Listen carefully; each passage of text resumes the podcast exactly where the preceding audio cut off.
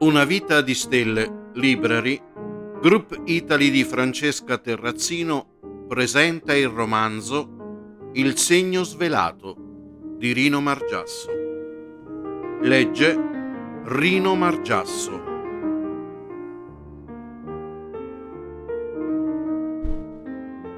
Capitolo ottavo. Seguire un'ombra. Il lavoro da casa Pietro lo svolgeva con i soliti ritmi e noiosamente. Ogni tanto la signora delle pulizie lo cucinava ed altre volte era lui stesso che si preparava il pranzo e la cena tra una mail di lavoro e l'altra. Ogni tanto andava nella stanza per riguardare gli appunti e approfondire le indagini con quello che ne aveva ricavato e cercava delle altre tracce durante i momenti dove si concentrava ed utilizzava le sue doti particolari nella sua stanza privata. Un pomeriggio, dopo essere tornato dalla sua fisioterapia per la solita messa a punto del collo e della schiena, volle fare un sopralluogo al bar di Piazza San Callisto 6, dove si era incontrato con Fox e dove erano state scattate le foto dell'incontro tra Mancuso, Sinni e l'uomo misterioso portò con sé una delle foto, quella della saracinesca mezza chiusa e la mano dell'uomo misterioso che stringeva quella di Mancuso. Arrivato al bar, volle entrare e si diresse al bancone chiedendo un caffè. Mentre attendeva la sua tazzina, si guardò intorno e mise la mano in tasca dove aveva la foto. Cercò di immaginare cosa fosse successo nel giorno in cui fu scattata la foto toccava la foto anche perché, per le sue doti particolari, riusciva a ricevere informazioni. Quello che avvenne non fu un'immaginazione. Una delle sue doti era di vedere con occhi particolari le persone ed oggetti, se avessero delle caratteristiche spiccate energetiche, oggetti caricati negativamente. Toccando qualcosa o qualcuno, riusciva ad essere molto recettivo e captava anche il passato o il futuro che gli appartenesse. In quel preciso istante, durante il caffè, vide come un'ombra con le forme umane che si dirigeva nel retrobottega. Chiese al barista dove fosse il bagno e gli fu indicato il retrobottega. Pagò ed il barista prese i soldi, diede il resto, dopodiché uscì dal bancone ed andò in direzione di un altro ingresso del bar, verso l'esterno. In quel momento non c'erano clienti all'interno, solo all'esterno, e Pietro ne approfittò raggiungendo il retrobottega per andare in bagno. Ebbe di fronte due porte, una con la scritta toilette e l'altra riservato al personale. Aprì piano quest'ultima ed ebbe davanti una stanza con scaffali a destra e sinistra. Sopra erano poggiati scatolame e pacchi. Era il magazzino del bar. Al centro una porta che dava il eh, sospetto fosse una porta di accesso esterno. Così fu, come aveva riferito Fox nel sopralluogo del bar, il giorno dopo a consegna di Mancuso e Sinni all'uomo misterioso. L'aprì e accedeva ad un androne esterno. Riprese a toccare la foto in mano che aveva in tasca e vide quella stessa ombra dirigersi verso destra, dove si trovava un portoncino. Richiuse la porta dietro di sé ed andò dritto verso la direzione dell'ombra. Aprì il portoncino con un tasto della serratura ed aprendolo ebbe di fronte la strada laterale del palazzo del bar, con di fronte quella struttura che Fox disse appartenesse alla gendarmeria vaticana. Verso quell'ingresso l'ombra andò e sparì dietro i cancelli. Così anche Pietro era uscito dal bar. Non si curò tanto di tornare indietro. Fermò a guardarsi a destra e a manca, ma la mente e lo sguardo erano bloccate sull'ingresso della gendarmeria. Ingresso anche dell'ombra che per Pietro era l'uomo misterioso, quello che aveva il tatuaggio con i tre cavalli annodati. Perché lì? Cosa c'era in quel pacco che aveva ritirato dai due e portato in quel posto? Lavorava lì dentro o c'era altro? Il resto delle domande se le sarebbe fatte a casa, quindi lasciata la piazza ed il bar, se ne andò. Il ritorno coincideva con la sera e la cena. Quella sera era stanco, mangiò poco ed andò a dormire. La notte fu tranquilla e fece uno strano sogno. Si trovava a camminare su una strada grigio topo con delle strisce bianche. Ad un tratto perse l'equilibrio e si trovò a terra. Si controllò il corpo, ma non c'era niente di rotto. Il suo telefonino di fianco ed una busta bianca riversa a terra. Il mattino, pur ricordandosi di ciò che nella notte aveva visto, non si soffermò più di tanto, non era importante o di aiuto. Dopo la doccia e la colazione riprese il lavoro. Verso ora di pranzo gli venne il desiderio di mangiare qualcosa della sua terra. Aveva la nostalgia dei suoi prodotti campani. Decise di scendere e di andare a prendere ad un caseificio, vicino casa, qualcosa per pranzo. Prese una provola affumicata e passò per la frutteria. Venne il momento di raggiungere casa, quindi doveva attraversare e cercò di trovare i passaggi pedonali con il relativo varco di accesso. In quel momento era occupato da un'auto in sosta.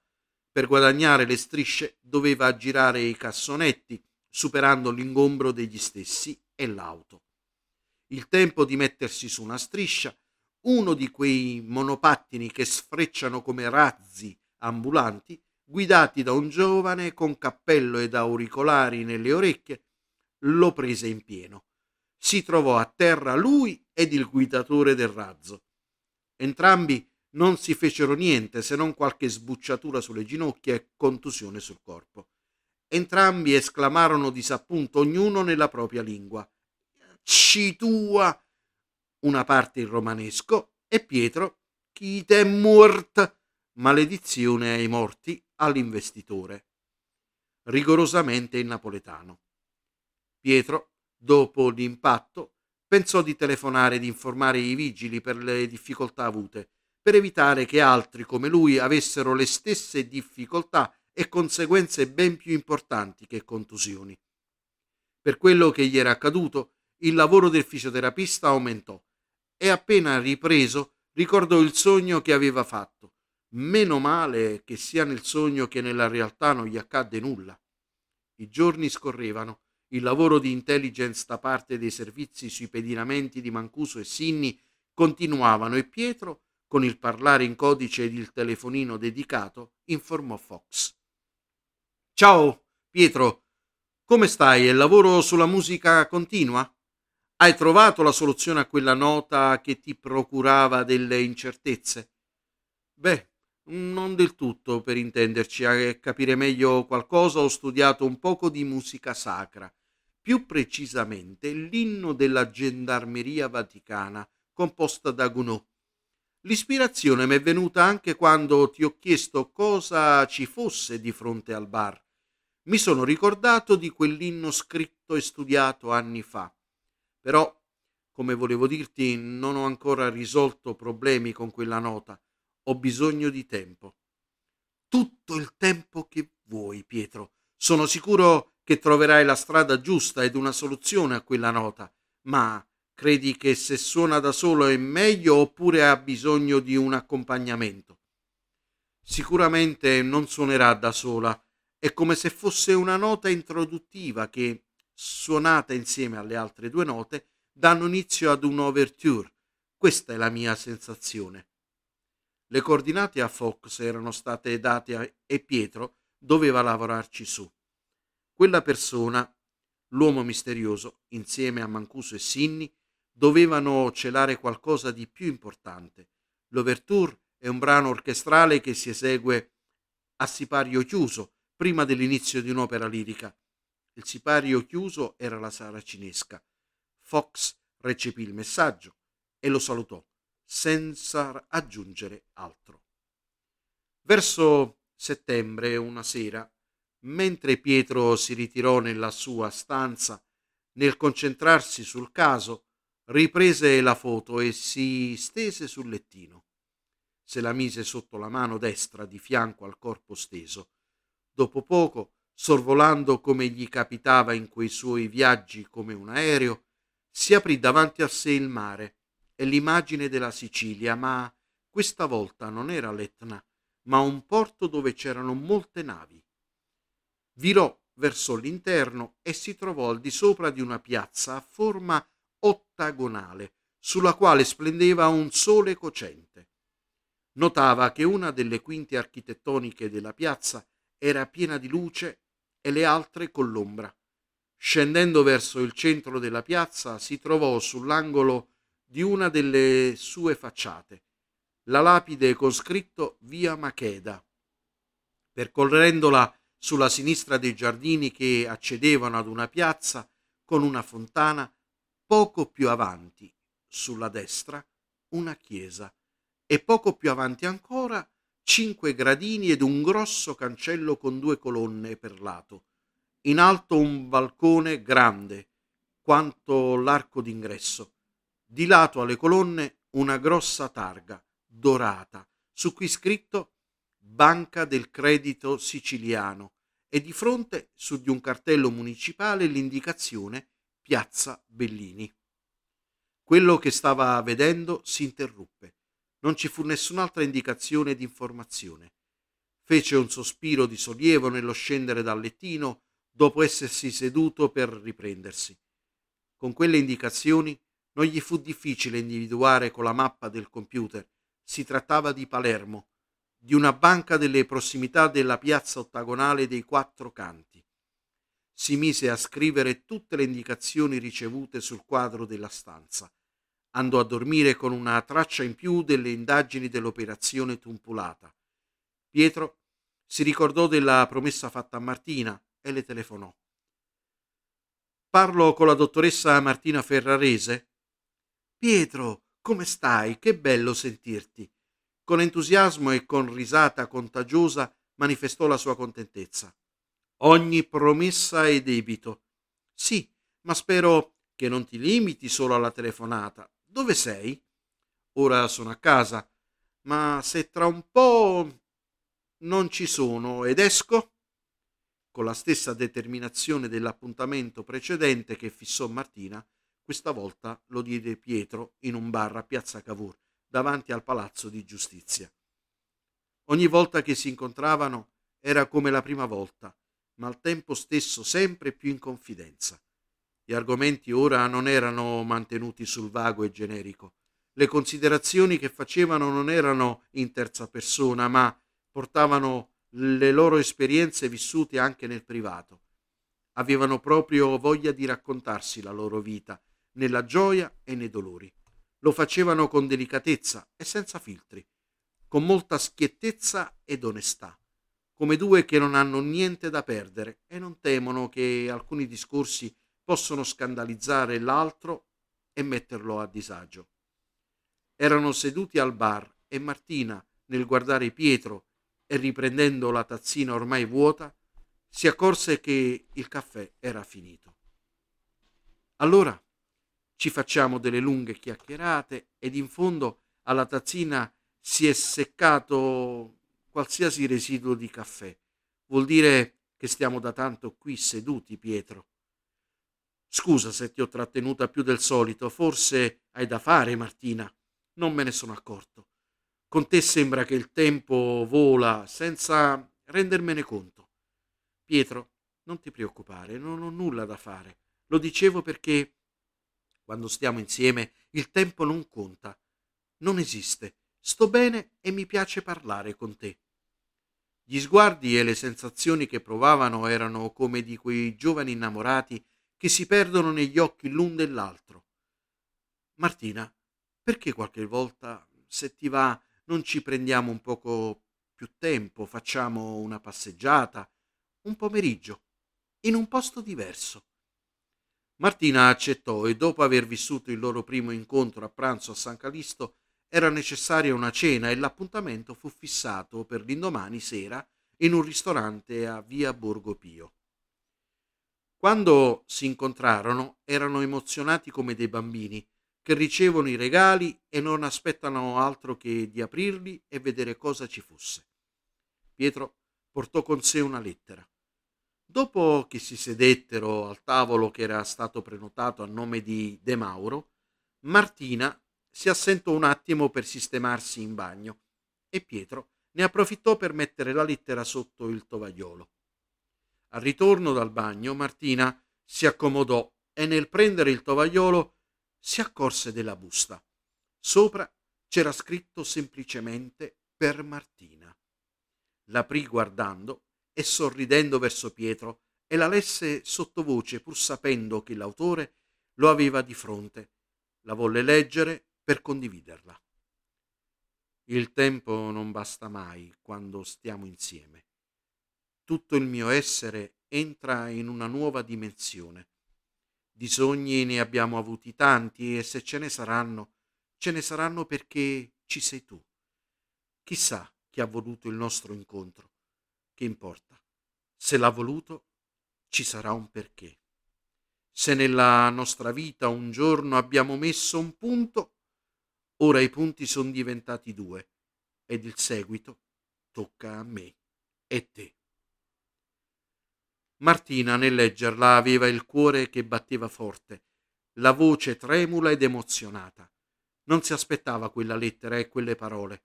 Era un pacchetto di un regalo inatteso la lettera era stata scritta da Pietro e di suo pugno con una grafia gentile e scritta con la sua penna stilografica. Pietro la usava solo per le lettere importanti. Nella sua vita era capitato solo due volte. Martina non riusciva a parlare, ma sorrideva e Pietro le prese la mano. Va tutto bene? Sì, Pietro. Non me lo aspettavo e mi ha fatto molto piacere. Te lo dico sinceramente. Non ho mai ricevuto un pensiero così.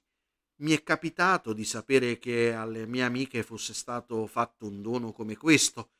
In fondo forse l'ho desiderato e, e, ed averlo avuto io ora mi lascia senza parole. Meno male, allora ti ho colto di sorpresa. Non te lo aspettavi? No, assolutamente. Tutto arriva per chi sa aspettare.